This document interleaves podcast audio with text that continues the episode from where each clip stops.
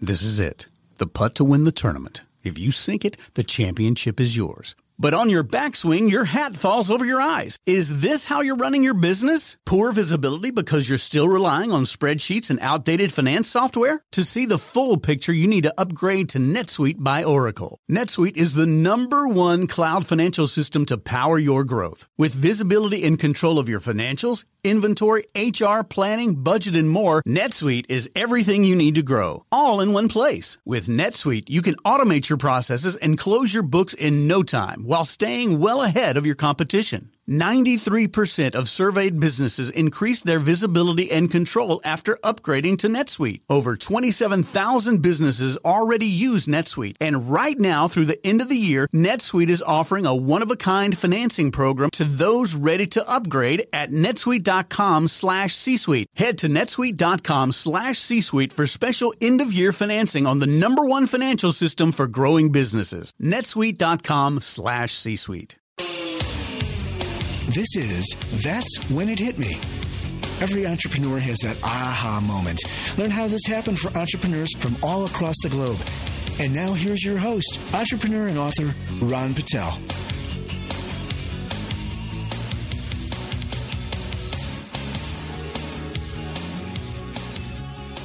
Greetings, small business friends. This is Ron Patel for That's When It Hit Me. And I hope you are having a wonderful and productive week. Um, got a great show lined up for you today. Got a an awesome small business tip of the week that I'm going to share with you shortly here. And uh, my guest today, Greg McNeil, is a kettlebell instructor. Some of you may know what that is. Some of you may not. He's going to go into the details, but it was brought over by a Russian special forces officer that uh, brought his trade and his talents over to the United States. So we're going to get into a lot of that. You know what that sound means.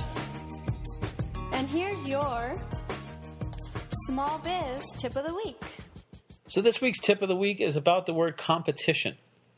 So, I ask you to think about this, and the answer is probably not the obvious answer, but who is your competition?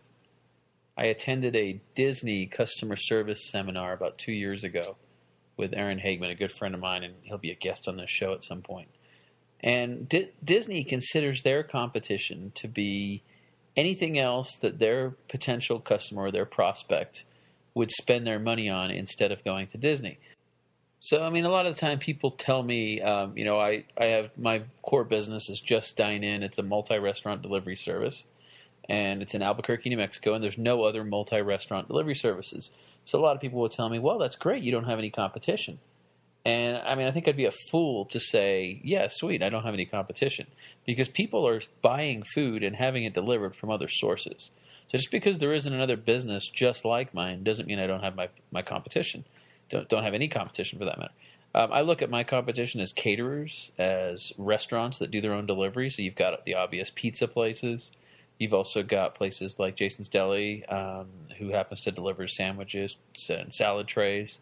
Um, and then you've got a few other restaurants that will deliver for big catering lunches and stuff, which is what we're going after. So if I simply sat here and said, "Oh yeah, I don't have any competition. This is great. I don't have to worry about it," um, I wouldn't be the smartest thing in the world. And what's funny about it is, in my industry, I would actually appreciate a good competitor. Don't get me wrong. I, I'm not saying I'd love for someone to come in and take business from me, but I truly believe that if we had a good competitor and we continue to give better service than them that it would actually help my business. And let me tell you why. I'm in an industry where the concept of what we do is not widely known. Uh, a lot of people know don't know that you can get food delivered from restaurants that don't deliver because obviously they don't deliver. And if you're not aware of our concept, you don't know you can have a steak delivered with a baked potato and vegetables. Well, we make that possible. So one of the battles we have is making people aware of the concept that restaurant multi-restaurant delivery exists and then we have to get them to try it. So if we had a competitor, they would be marketing just like us actively, making more and more people aware that you can have food delivered. And ultimately, if they did a poor job servicing the customer, then guess who would be there to pick up the slack, of course. But back to my point about Disney. So I think I'd be being a little short sighted if I said my competition was only restaurants that offer delivery and uh, pizza places. Because what is it that competition really is? It's it's whether people choose to spend their money with you or with somebody else. And that somebody else doesn't necessarily have to be doing the same thing that you do. People have different patterns of how often they eat out. Um, some people can only afford to eat out once a month. Some people eating out once a week, sometimes twice a week, depending on what your budget is like. Now, if you normally eat out once a week and you decide to treat yourself on Monday evening and then you get paid on Friday and you have another chance to eat out, but you also wanted to go, let's say you're a lady and you wanted to get your nails done, you might have to make a choice. Are you going to spend that $39 on getting your pedicure and manicure done? Or are you going to spend that $39 on dinner for the family uh, instead of busting out stuff from the kitchen? So, competition, I think the tip that I want you to get from this week's lesson is that competition is not necessarily someone in your own arena, in your own industry, doing the same thing you do. It's what are people spending their disposable income on, and how do you get them to spend it on your business versus the other option that they could go with? Um, it's not doing anything wrong. They're going to spend that disposable income on something else.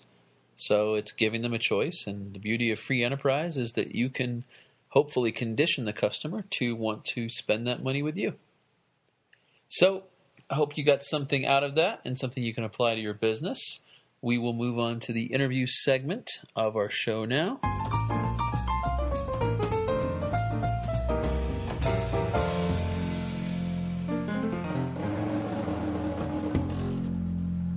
On the line today, we have Greg McNeil, a Russian kettlebell instructor and owner of CK Fitness. Greg, welcome to the show. Thank you. Thanks for joining us. Uh, listen, Greg, Russian kettlebells. A lot of people don't know what that is. Why don't you start off by telling us what kettlebells are and what that is? Well, the kettlebell actually looks like a cannonball with a handle on it. That's really about the best description. Uh, the training comes to us through an individual. His name is Pavel Tsatsouline. He is a former Soviet uh, Union Special Forces instructor. Uh, he came to this country, I believe, in 2001, and he brought this training with him. And since then, they opened up a uh, school here in the United States, uh, primarily based out of Minnesota, uh, that certifies all instructors who would be um, participate in Russian kettlebell training and um, I think it is by far some of the most complete form of fitness to be found anywhere. Um, just fantastic. It's a life changer, Ron, I would say. Okay. So tell us a bit more about what you do, and even more importantly, why you do it. Well, I became a uh, Russian kettlebell instructor in um, 2009 and I got into it um, through a client of mine who who basically introduced me. He said, "Hey, look, my brother's training with this weird tool," and I checked it out, and I was instantly amazed by it. So I began to do research on it, and the, the history just compelled me. And a few years later, I found that I had gone through the whole certification process, and I absolutely loved it. Now, why do I do it? Um, I believe that training with the kettlebell is one of the most complete, time efficient forms of fitness to be found anywhere. I mean, it literally is a handheld uh, gym, uh, a gym in your hand, so to speak. And I have been able to help clients achieve amazing results um, in a very short amount of time. So it just, it just worked. Um, it works for my clients uh, in terms of the benefits they receive. And most importantly, they save a lot of time, which is very important for these people in this day and age. Okay, and also for the listeners, we're going to post, uh, first of all, a picture of what a kettlebell is on the show page, and then we'll also have a picture, I'm sorry, a video um, that Greg has shared with us showing what kettlebell training is. That'll give you kind of more of a visual. And you can find that, of course, that's when it hit me slash 005 because that's the number for the show. Um, Greg, so you know the name of the show. It's That's When It Hit Me. So tell me, when did it hit you? it hit me um, September. Uh, September 2010. Um, I had just completed performing a few exercises. Um, I ended up losing 47 pounds. Wow. And yes, I didn't have um, a real extreme diet or anything like that. I I really just I guess you could say I ate really healthily or normally, if you will. But the training just was so perfect. It was such a great training tool. I looked at myself at one point. I'm 47 pounds overweight. I'm nearly 200 pounds. I'm this middle-aged guy, and I'm asking myself a question: Is this it? And so every day I would train uh, with this with this tool. I'd realize things were happening for me, and I wake up one day. I'm 47 pounds lighter. I look absolutely fantastic. But then I realized I felt so good. I thought I really need to share this with people because if I can do this at my age, this is certainly a tool that many other people can use, not only my age or older. And there I am, 45, and I realized, hey, look, I have a new lease on my life. I mean, literally, I describe myself these days as a uh, six million dollar man. I have rebuilt myself, so to speak, like Lee Majors. Uh, if anybody dates back that far, I am familiar. Okay, Greg. So tell me about how you implemented your plan and then started your business. Well, after I achieved my RKC, um, I just sat down and I did a little uh, market search here in Albuquerque to see uh, if there are other kettlebell uh, studios here in the state, and if so, where they were. And at that point, I decided to look at how do I want to provide this sort of training. Uh, and I knew I didn't want to have something um, that other people were using. So I actually uh, drew on my therapeutic background, and I actually created a wonderful uh, product, which was to be Albuquerque's first uh, certified Russian kettlebell martial arts and wellness studio. Um, so it probably, you know, took me, I mean, that was a, a plan that I think I was kind of like formulating for some time. But after I was certified and I got back to Albuquerque and I really took a look at the market, I thought, hey, look, I can really do this here. Um, and I started my business uh, about three months later um, in 2010 in a little small studio and with a small group of people and my business has really been growing and thriving ever since. So, I mean, when it first started, were a lot of people just kind of confused when they walked in and saw these awkward-looking bowling balls with handles, or what? Oh, oh, absolutely. I would get a lot of phone calls. Um, what is this? I've never heard of it before. So I did a lot of promoting. Um, I went to health fairs. Uh, and I did a lot of performance with the kettlebell so people could not only see what it looked like, but they could actually see how does this tool compare with other standard fitness equipment. And um, and I sort of like got the word out, and you know people were like, "Hey, I, I think I want to go and, and try that out." So in the beginning, um, the you know the business was a little slow at first because it was largely an unknown product. Um, but as more and more people began to hear about it, uh, you know, business began to pick, pick up, and um, and now more and more people understand uh, about uh, kettlebell training. Yep, definitely. It's the old analogy I think of: uh, are you creating demand or facilitating demand? Um, I've, I've written mm. about this where if people don't know what your product is, you have to create the demand before you can facilitate any demand. And once they know what the product is and that it works, then it's a lot easier, I'm sure, to sell that. And I'm sure as people got more familiar with kettlebells, I'm assuming it's become easier to sell it. Am I correct? Oh, yes, you are. You're absolutely correct. I would say that right now, um, because more and more people know about kettlebells, uh, I get a lot of calls, visitors. You know, people want they want more information.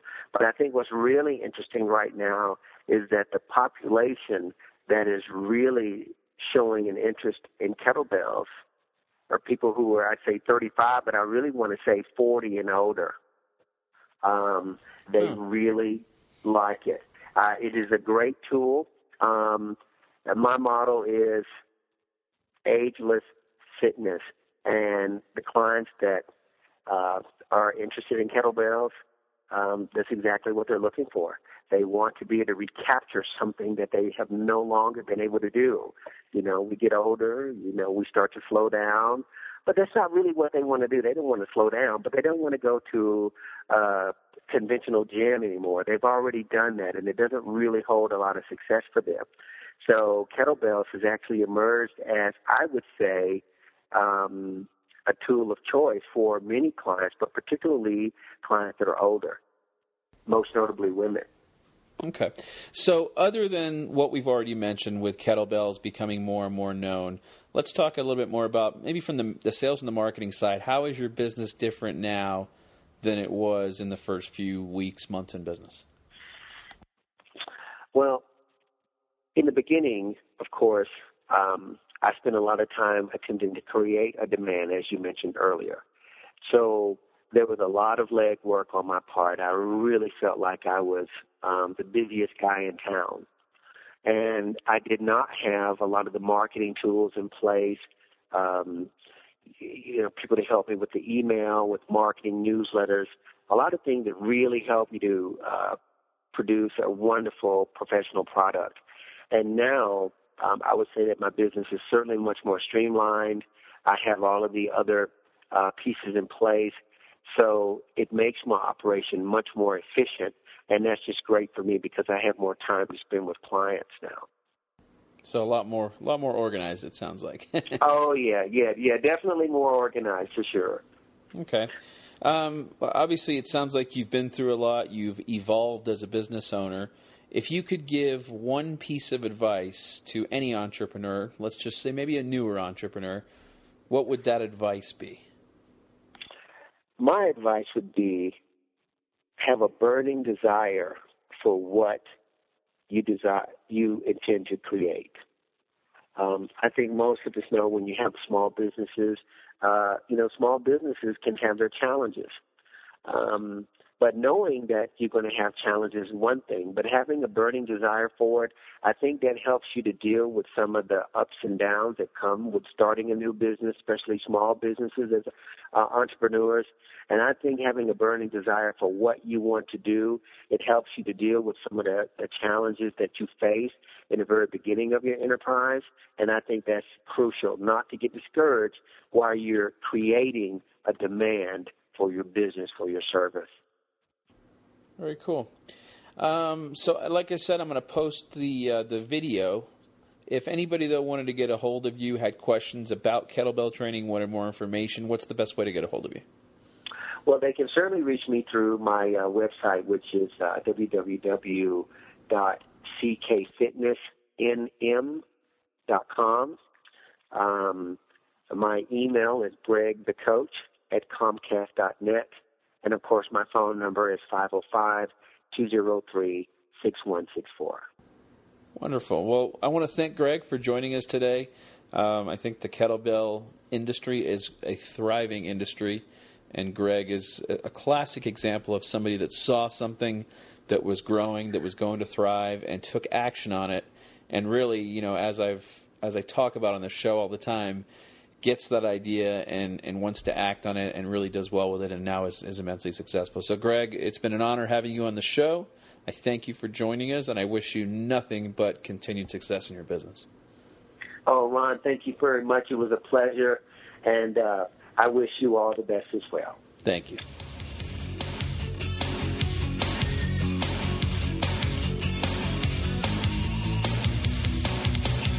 You've been listening to That's When It Hit Me with your host, Ron Patel. To learn more about That's When It Hit Me, visit smallbizamerica.com. Small Biz. Small Biz America. This podcast is a part of the C Suite Radio Network. For more top business podcasts, visit c-suiteradio.com.